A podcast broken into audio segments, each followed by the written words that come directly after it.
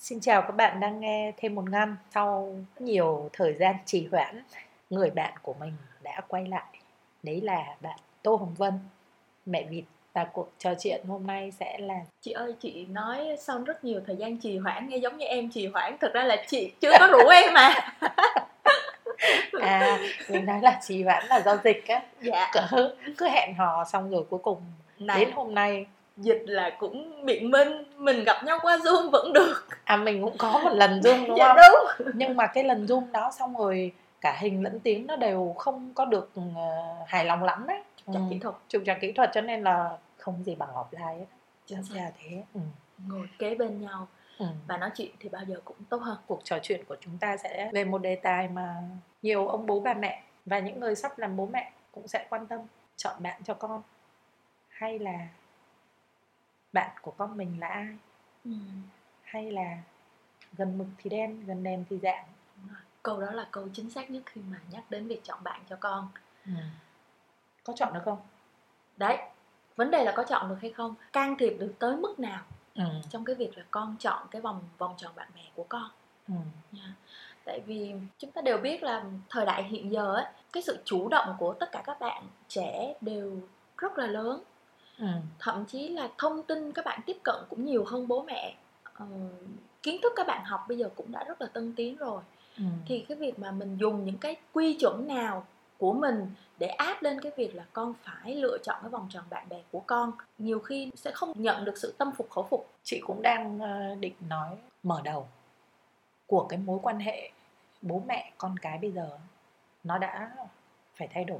Chị nghĩ là dùng từ dạy dỗ không sai, nhưng mà vẻ hơi khó được các con chấp nhận. Và thực tế cũng không phải là như vậy nữa. Mình nên là trao đổi với con ừ.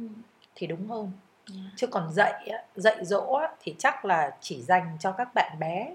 Đúng là vừa dạy vừa dỗ. Còn khi mà các bạn ấy đã đi học, rồi các bạn ấy lên cấp một, hết cấp một các bạn ấy vào cấp hai, tuổi dậy thì, thì từ dạy dỗ không còn hợp lý nữa. Ừ.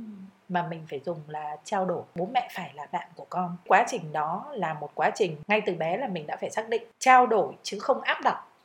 Yeah. Nhiều lĩnh vực nhưng mà chọn bạn cho con, hoặc là đồng ý cho con kết bạn với ai, hoặc là xem bạn của con là ai á, là điều mà rất nhiều bố mẹ quan tâm nhưng lại không can thiệp được vào. Mình đâu có can thiệp được vào cái chuyện mà chọn bạn cho con chơi. Con chơi với một ai đó mà mình thấy nguy hiểm mà mình bảo không được, chỉ có cách là trao đổi với con để cảnh báo hoặc là nhắc nhở.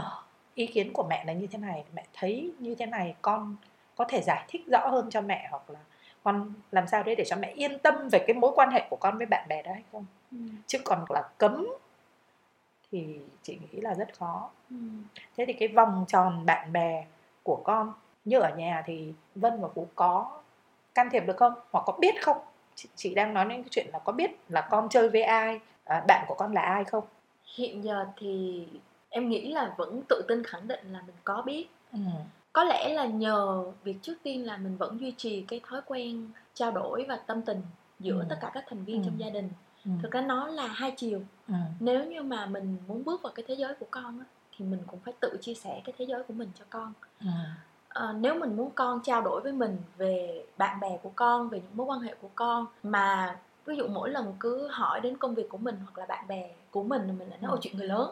Ừ. Đừng đụng tới ừ. thì rất là khó để để mình nhận được những cái thông tin mà mình muốn nhận. Vì thế chủ động cởi mở nói trước về những mối quan hệ của mình, ừ. thậm chí là em nói luôn cả những cái băn khoăn của em về những mối quan hệ của em, ừ. để cho con hình dung. Không phải thì mình đánh giá thấp cái khả năng và những cái kinh nghiệm sống của con nên mình mới nhắc nhở con là phải cẩn trọng trong những cái mối quan hệ của con, ừ. mà là ở tuổi nào thì những cái mối quan hệ bạn bè, những cái mối quan hệ xung quanh cũng là điều mình cần phải lưu tâm và phải có những suy nghĩ và cân nhắc.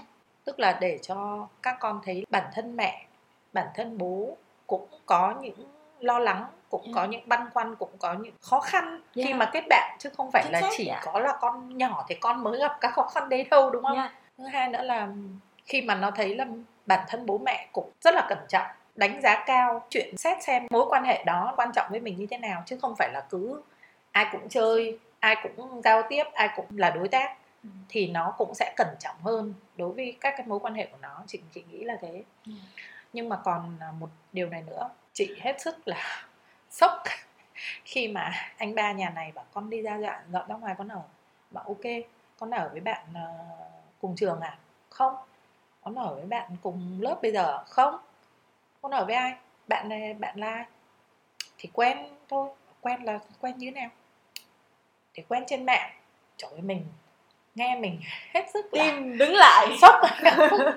Thế xong rồi mình sẽ lập tức là nghĩ ra một nghìn lẻ một cái kịch bản là ô con không biết bạn ấy là ai, tại sao con có thể ở chung với bạn. Ôi để em đoán, để em đoán, mẹ xem phim nhiều quá đó. Thế là cái câu lập tức cái câu trả lời của anh là gì? Mẹ viết kịch bản nhiều quá, mẹ drama quá. Xong rồi sau đó là gì? Mặc dù nó không cung cấp thông tin đâu nhá, nhưng mà nó nói chuyện một cách rất nghiêm túc với mình về cái cách nhìn nhận của mình. Khi mà con nói rằng bạn của con ở trên mạng, bạn của con là do anh em chung, ừ. bạn của con là do giao tiếp qua một cái không gian như thế, thì không gian ảo như thế, thì lập tức là mình có những cái nghi ngại, băn khoăn, lo lắng này kia. Thì nó nói ngay là tại sao mẹ lại có cái suy nghĩ tiêu cực như vậy? Ừ. Tức là khi mình nói là bạn trên mạng thì mình sẽ không biết bạn ấy là ai. Không biết là ai thì tại sao lại lập tức gán ghép ngay hoặc nghĩ ngay đến những tình huống rất xấu về người ta, hoặc là về cái chuyện con mình giao tiếp với người ta thì có thể sẽ thế này thế kia. Tại sao không nghĩ đến chuyện tích cực hơn? Và nó kết luận bởi vì mẹ xem, mẹ đọc quá nhiều thứ ở trên mạng, mẹ mới có cái sự nghi ngại như thế. Mình bảo không, thực sự ra không phải là mẹ bi quan như vậy, nhưng mà đấy là những cái tình huống hoàn toàn có thể xảy ra. Khi mà mình biết bạn đó là ai ở ngoài đời thì mình sẽ yên tâm ngay. Nhưng khi mà mình chưa gặp thì mình nghe cái không gian đấy, mình nghe mình rất là hãi. Dạ yeah. Tại vì không gian đó là không gian giấu mặt mà, ừ. không gian hoàn toàn không biết gì hết ngoài một vài những cái tấm hình mà thật ra thì hình cũng chưa chắc là hình thật. Ừ. Khi mà chưa thể xác định được người đối diện của mình là ai mà chỉ qua một vài câu chat thì rõ ràng là cái lo lắng của mình rất có cơ sở. Ừ. Ừ. Chưa kể là sự thật, cái này là em luôn luôn rất muốn nói với các bạn, là ba mẹ không phải lo lắng là vì giống như kịch bản trong phim, nhưng là tại vì cái người, cái đối tượng mà những cái người bạn trên mạng nó đang tiếp cận là con của mình. Ừ. Mà con của mình thì luôn luôn là thứ quý giá nhất trên đời đối với mình. Ừ. Nên đương nhiên không thể nói là bi quan hay không bi quan, mà cái sự cẩn trọng và sự lo lắng nó sẽ luôn xuất hiện, luôn hiện diện ở trong những cái suy nghĩ của những ông bố bà mẹ. Ừ. Nhưng mà bây giờ thế giới đi phẳng như thế mà không cho chúng nó giao tiếp qua mạng, không cho chúng nó kết bạn qua mạng, thì chỉ có mỗi bạn bè trong lớp thôi à? Đâu có được, không đúng được. Không? Nó không, không như à. Là cái thời của bảy ích, thậm chí yeah. là tám ích nữa. Ừ. Bạn sẽ là chỉ là những người mà uh, cùng học chung, ừ. cùng chơi chung, con của người quen của bố mẹ, đâu có còn bó hẹp trong cái phạm vi đó nữa. Ừ. Thậm chí mà chúng nó rất là hài lòng khi mà chúng nó ở đây, nhưng chúng nó có thể giao tiếp, chúng nó có thể có những người bạn ở rất xa. Kiểm soát là vô phương rồi đấy. Nhưng mà làm thế nào để tránh những nguy hiểm cho con mình khi mà cái không gian giao tiếp, cái vòng tròn như Vân nói ấy, ừ. nó càng ngày nó càng rộng ra, thì có cách nào để mình bớt lo lắng đi không? Hoặc mình giảm thiểu rủi ro cho con cái không? Vân có tập cho các bạn những, những cái cách mà tìm hiểu hay là những cái cách mà biết thông tin về người đối diện nói chuyện với mình trên mạng không? Thực ra trước tiên là về cảm xúc của mình đi, thì thật lòng mà nói là em tìm cách đối diện với cái cảm giác lo lắng của mình thôi, chứ không giải tỏa được. Ừ. Sự thật là mình không giải tỏa được. Mỗi khi mà nghĩ về những cái mối quan hệ của con ấy, thì đương nhiên thật ra không phải chỉ riêng những mối quan hệ không, mà là trong nhiều tình huống mà khi mình phải chấp nhận để cho con tự ra quyết định, ừ. thì điều đầu tiên em sẽ làm là hình dung tới tình huống xấu nhất. Ừ. Tình huống xấu nhất khi mà chẳng hạn trong trường hợp với bạn bè thì nếu như con bị bạn bè chơi xấu hay là ừ. có một vấn đề gì đấy, thì lúc đó mình sẽ có cách xử lý hay đỡ đần hay hỗ trợ cho con hay không. Ừ. Nghĩ xong đến cái tình huống tệ nhất đó rồi, rồi em quay ngược trở lại, em tự kiểm tra những cái kỹ năng mình đã trao cho con, những cái thông tin mà mình đã chia sẻ với con hiện giờ nó đã nằm ở mức nào rồi, ừ. có đủ để con tự ra quyết định hay chưa. Ừ. Tạm thời ở đó đã. Ừ. Sau đó sự thật là trong cái thế giới này mình phải chấp nhận là gạt bỏ cái nỗi lo lắng của mình qua một bên và để yên cho con tự ra quyết định của con. Ừ, bởi vì lại đi vào điều mà chúng ta từng trao đổi, con sẽ học bằng trải nghiệm của chính mình. Chính xác. Chứ mình không thể học thay con được. Yeah. Mình cũng không thể tránh đỡ thay cho con được. à, đỡ đần thôi, chứ ừ. không thể nào mà chịu thay cho con những cái quyết định sai lầm. ừ. Thì thôi, các con sẽ phải học cách lớn lên bằng những cái trải nghiệm đó. ừ. Có thể là nó cũng không tồi như mình nghĩ đâu.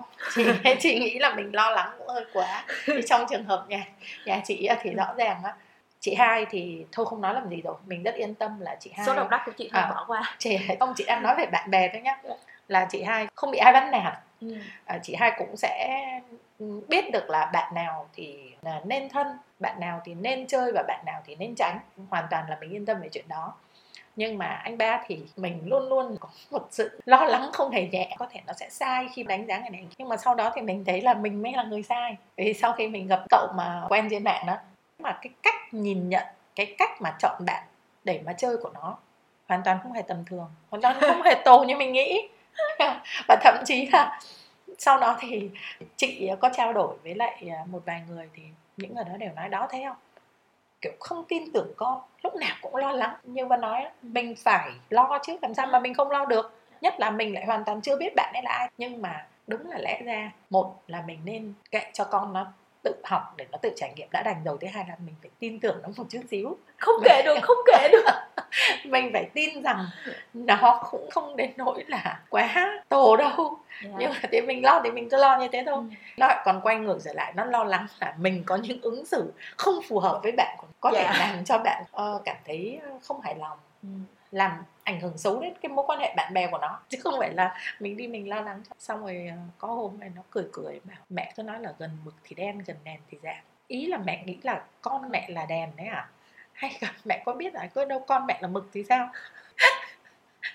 Cho nên là người ta chẳng lo thì thôi. Mình cứ lo là con mình chơi với con người ta có thế này thế kia không. Và cảm xúc của chị sau khi nghe câu đó là mình bảo không, con mình thì lúc nào chả là đèn. Chính ra con mình lúc nào cũng là đèn. Con mình lúc nào chả là đèn. Và con mình thì lúc nào cũng cần mình bảo bọc và che chở, và lường trước những cái khó khăn để mà giúp con né được thì tốt. Tại vì sự thật mà, có những trải nghiệm ba mẹ đã trả bằng đau đớn, trả bằng những cái mất mát rồi, ừ. thì bây giờ mới ra được những kinh nghiệm để mà nói lại với con. Em thấy rằng nếu như cái khả năng trao đổi giữa ba mẹ và con có ừ. hiện diện, và con có thể ở chừng mực nào đó lắng nghe những kinh nghiệm của người đi trước như thế, thì hoàn toàn có thể giảm thiểu được. Không nhất thiết trải nghiệm đau đớn nào mình cũng phải trải qua để ừ. mình trưởng thành. ừ. Lắng nghe ba mẹ được, tiết kiệm được bao nhiêu thời Đúng gian, tiết, tiết kiệm được thời bao gian, nhiêu cảm xúc và xương máu nữa chứ chị. Bao nhiêu neuron thần kinh mà đau khổ vật vã vì bị bạn bè phản bội chẳng hạn, ừ. chơi xấu chẳng hạn. Thực ra nó cũng không vui vẻ gì để mà bảo là cứ trải qua đi đâu. ừ. Nên nếu như ba mẹ có nói trước, có thể có nguy cơ đó với một người bạn này, người bạn kia, ừ. thì có mất gì đâu nếu mà mình để tâm hơn một chút vào ừ. cái mối quan hệ đó, ừ. để mình quan sát. Chứ bố mẹ cũng đâu có cấm cản gì. Bố mẹ không còn quá gò ép các con như hồi xưa là nhất nhất phải nghe theo mình nữa. ừ. Nhưng chẳng mất gì nếu như cứ nghe qua những kinh nghiệm của bố mẹ. Dùng được thì dùng, không ừ. dùng được thì thôi. ừ. Mong tất cả các cô cậu nhà chúng ta sẽ lắng nghe và chú tâm một chút đến những chia sẻ của bố mẹ, hoặc những cái lo lắng của bố mẹ. Nếu mà con người dưng thì đâu có lo lắng để làm gì. Đúng, Đúng mình chỉ lo lắng cho con mình thôi. Chính xác. Rồi, cảm ơn cô Vân. Dạ, yeah, cảm ơn cái chủ đề rất là hay ho của chị. Em nghĩ là chủ đề này cần được nghe bởi cả hai phía, cả các bạn teen lẫn bố mẹ. Mình hiểu tâm trạng lo lắng của bố mẹ như thế nào. Mình hy vọng là bố mẹ có thể tin tưởng ở con hơn. Cảm ơn cô Vân. Dạ, yeah, cảm ơn chị. Hẹn gặp lại ở thêm một ngăn những tập sau. Xin chào và hẹn gặp lại.